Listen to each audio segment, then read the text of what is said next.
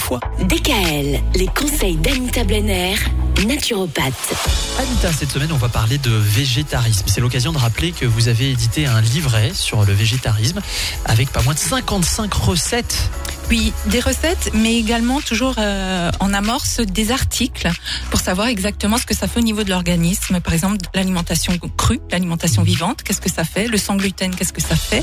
J'aime bien expliquer les choses parce que quand on les a compris, ben, on peut mieux les appliquer. Ouais, ça, ça, ça donne du sens en tous les cas à ce qu'on fait. Oui. Ce livret, vous pouvez euh, vous le procurer sur le www.label-santé.net. On commence donc à parler du végétarisme aujourd'hui. On va parler de l'éthique animale. Oui, alors j'anime des conférences sur le végétarisme et je dois vous avouer que cette thématique me tient tout particulièrement à cœur. Alors je ne cherche pas à transformer les gens en végétariens, j'espère juste euh, amorcer une prise de conscience sur le fait que nos choix, aussi infimes euh, soient-ils, ben, ont des répercussions parfois insoupçonnées, et y compris nos choix alimentaires. Alors on va parler de l'éthique animale, donc euh, c'est vrai que tout végétarien s'est un jour posé cette question. Serais-je capable de tuer de mes propres mains l'animal dont je voudrais consommer la chair?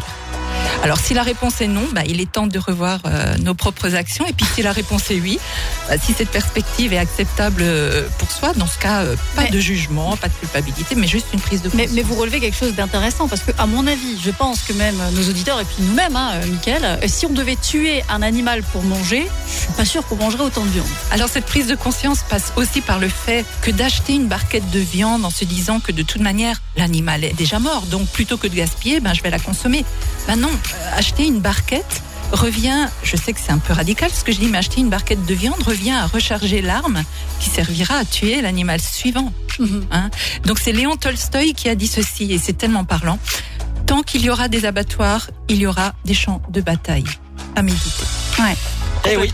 Demain, on va parler de l'impact du végétarisme sur l'environnement. Parce que oui, le végétarisme, ça peut avoir un impact sur l'environnement. DKL, retrouvez l'ensemble des conseils de DKL sur notre site internet et l'ensemble des plateformes de podcast.